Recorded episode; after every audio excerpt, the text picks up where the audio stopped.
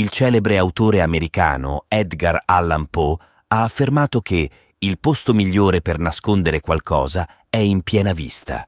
Questa citazione rappresenta un utile mantra quando ci si avventura nelle intricate sfaccettature della storia umana, specialmente quando si affrontano eventi ambigui come quelli legati a due episodi militari della Seconda Guerra Mondiale che ebbero luogo a Napoli e Palermo.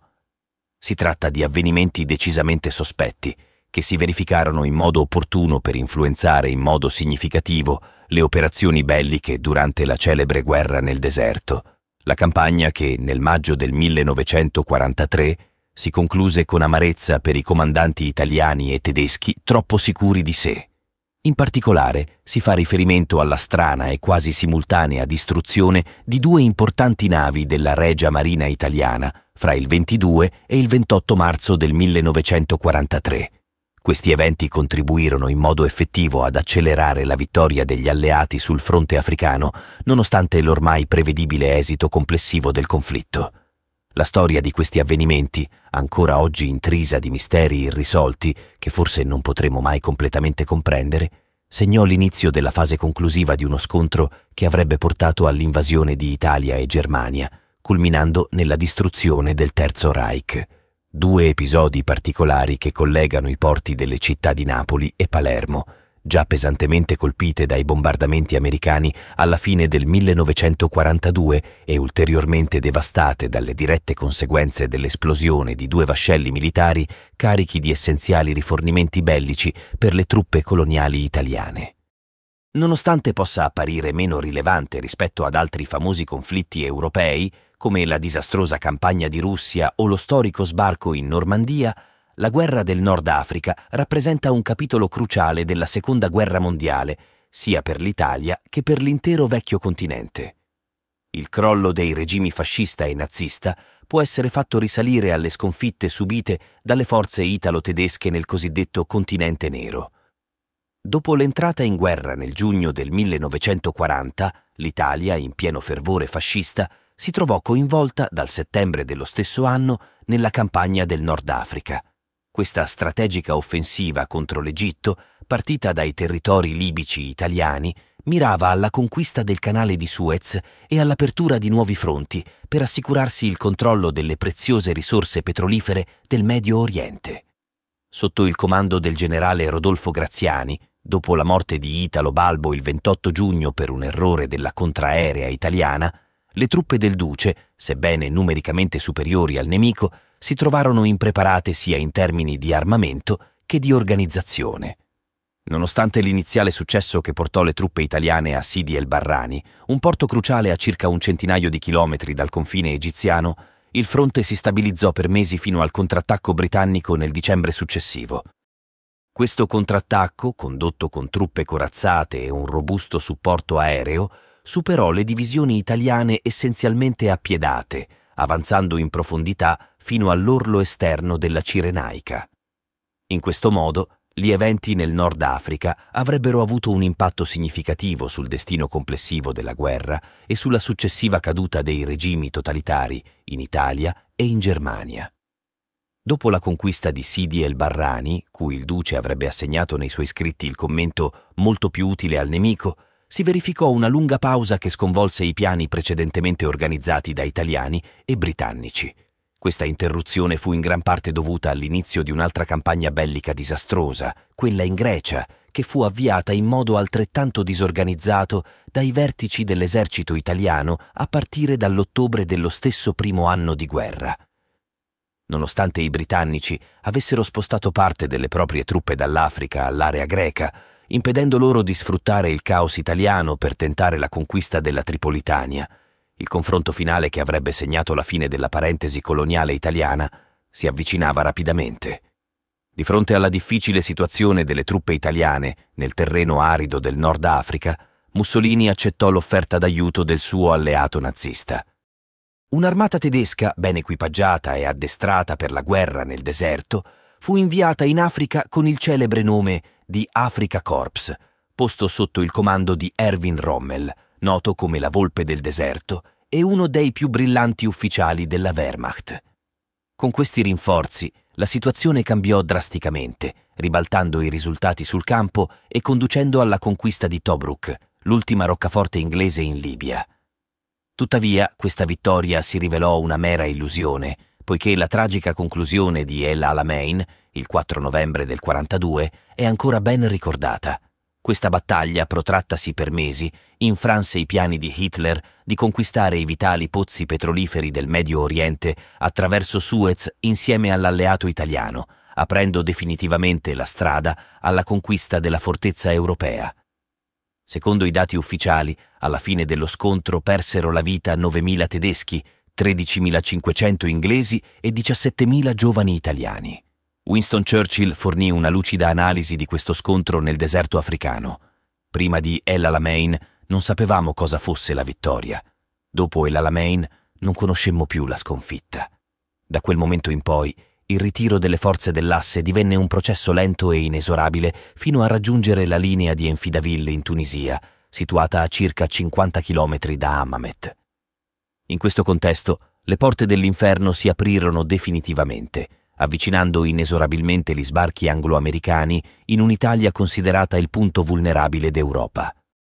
Il 1943 si rivelò uno dei periodi più intricati nella storia del Sud Italia. Sicilia e Campania, per ragioni geografiche ovvie, costituivano le porte d'accesso al continente europeo per gli anglo-americani e al contempo erano fondamentali trampolini di lancio per le forze dell'asse che cercavano di rinforzare il fronte africano. La situazione strategica richiedeva un approccio complesso da parte degli alleati, che non potevano risolvere la sfida unicamente con la forza distruttiva dei bombardamenti.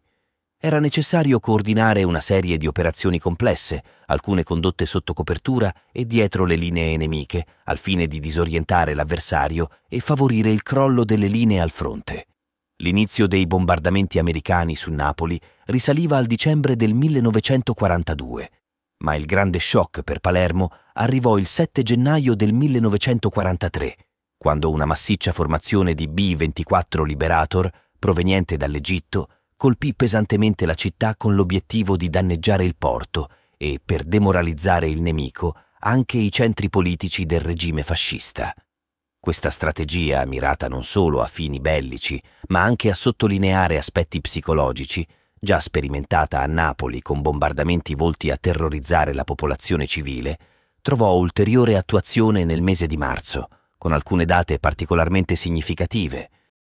Il 23 marzo rappresentava annualmente le celebrazioni per la fondazione dei fasci italiani di combattimento, mentre il 28 dello stesso mese erano programmate le festività in onore della festa dell'aviazione. Questi obiettivi simbolici costituivano una tentazione irresistibile per gli alleati, in considerazione del crescente distacco politico interno che, nei mesi successivi in Italia, avrebbe aperto le porte alla caduta del fascismo e alla resa incondizionata dell'8 settembre, ancora oggi impropriamente chiamata armistizio. Così, un giorno prima delle celebrazioni del potere mussoliniano, uno stormo di B-17 Flying Fortress si presentò sopra Palermo, affondando decine di motovelieri e importanti unità della Regia Marina. Fra le navi colpite vi era il piroscafo Alessandro Volta, un'imponente imbarcazione carica di munizioni e rifornimenti destinati alle truppe in Africa. L'esplosione del piroscafo, ancor più devastante del bombardamento in corso, provocò il lancio di una delle sue ancore e di altre lamiere sull'edificio della Banca d'Italia, distante solo 800 metri in linea d'aria dal porto. Nel frattempo, numerosi rottami raggiunsero il monumento ai mutilati, la caserma dei vigili del fuoco e vari edifici del centro storico, provocando gravi danni. Il pontile Piave fu completamente devastato per un lungo tratto. Oltre ai danni causati direttamente alla città, l'onda d'urto spostò la motonave Spiga e la goletta San Gennaro verso il molo Santa Lucia. Peggio ancora, l'acqua sollevata da questo spostamento allagò un rifugio antiaereo, causando la morte di 24 portuali che si erano rifugiati lì durante il bombardamento in corso. La tragedia di Palermo rappresentò solo l'anticipazione di ciò che sarebbe accaduto il 28 marzo a Napoli, in concomitanza con la festa della Regia Aeronautica e le pressanti necessità sul fronte africano. L'improvvisa esplosione della Caterina Costa, un'unità carica di viveri, munizioni, mezzi corazzati e soldati ormeggiata al pontile Vittorio Emanuele del porto partenopeo è ancora oggi considerata sospetta, soprattutto dato che l'evento avvenne poco prima della prevista partenza per l'importante base italo-tedesca di Biserta in Tunisia. Varata solo un anno prima dell'incidente, il 14 aprile del 42, questa nave cargo, con un dislocamento di 8.600 tonnellate e una lunghezza di circa 135 metri, fu requisita dalla Regia Marina per scopi di trasporto bellico verso il continente africano. Forse a causa di un evento casuale, ma secondo alcuni storici, probabilmente a seguito di sabotaggio, a bordo della nave scoppiò un incendio improvviso che la distrusse completamente, mettendo in crisi il precario equilibrio delle nostre operazioni in Africa e contribuendo così a cambiare le sorti del conflitto, aprendo la strada ai successivi sbarchi alleati in Sicilia. Tuttavia, la vera tragedia si verificò purtroppo a Napoli, città che, a fine guerra, risulterà essere anche la più bombardata d'Italia. Le continue esplosioni causarono il crollo della banchina del porto dove era ormeggiata la nave, l'affondamento di diversi rimorchiatori, incendi negli edifici portuali e il lancio di interi frammenti di nave come proiettili in direzione del centro cittadino. Porzioni della nave abbatterono due fabbricati adiacenti al ponte della Maddalena. Metà di un blindato cadde sul tetto di un palazzo nel centro mentre schegge infuocate raggiunsero Piazza Mercato, Piazza Carlo III e la stazione centrale, causando incendi e ferendo cittadini inermi a centinaia di metri di distanza dal porto, dal Borgo Loreto al Lavinaio fino alla collina del Vomero, arrivando persino a danneggiare il maschio Angioino e le sue torri. La deflagrazione, causata da una gestione dell'incendio estremamente inefficace, sorprese centinaia di curiosi affollati ai cancelli del molo d'attracco, ignari e tranquilli, in quanto le sirene d'allarme antiaereo non erano state attivate. In alcuni casi, tali sirene fungevano da segnale generico di allerta per la popolazione. Con circa 600 vittime, la maggior parte delle quali fra la folla che assisteva ai tentativi di spegnere l'incendio, alcuni bollettini riportano la cifra di 549 cadaveri, e 3.000 feriti, fra cui il vicecomandante della Capitaneria di Porto, l'incidente della Caterina Costa può essere paragonato all'impatto di uno dei più gravi attacchi aerei anglo-americani subiti dalla già provata città campana. Di questi due incredibili episodi, oggetto di dibattito per oltre 70 anni, persiste non solo il dolore per la tragedia, ma anche la consapevolezza che la perdita di queste navi rappresentò un momento storico cruciale che condusse alla resa italiana e alla successiva occupazione. La storia della Seconda Guerra Mondiale sembra essere passata attraverso colpi di fortuna, o forse, dovremmo dire con cautela, attraverso operazioni attentamente pianificate dietro le linee nemiche. Tuttavia, in questo caso, le prove o la tanto cercata pistola fumante potrebbero rimanere per sempre introvabili.